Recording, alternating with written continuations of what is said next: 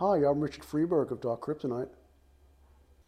Today we'll be addressing bank officer and director enforcement exposures in the wake of Silicon Valley Bank in part two of a four part series.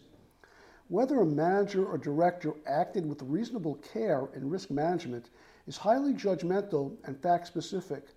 In the aftermath of a bank failure or other problem that harms or even puts at risk a bank's depositors or shareholders, enforcement lawyers will look closely and with 2020 hindsight at whether its managers and directors actively and thoughtfully monitored all relevant risks.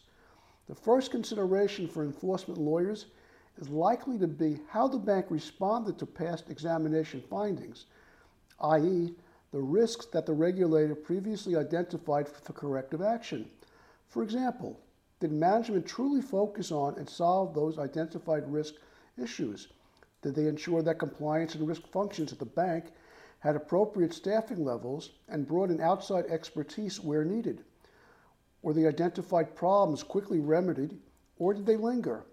Did management focus more on growing the business than on remedying identified concerns? In Silicon Valley Bank's case, early reports indicate both that there were repeated examination findings that the bank failed to address fully and that operated without a chief risk officer for much of 2022.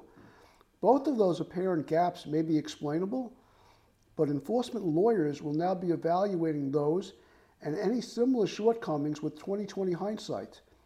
Bank management may well be able to explain why an identified problem was not immediately fixed. They will at least need to be able to demonstrate that they ensured that prompt responsive action was taken and the issue was prioritized if they are to satisfy skeptical enforcement lawyers. That's it for Cyber Insights today. Don't become another statistic.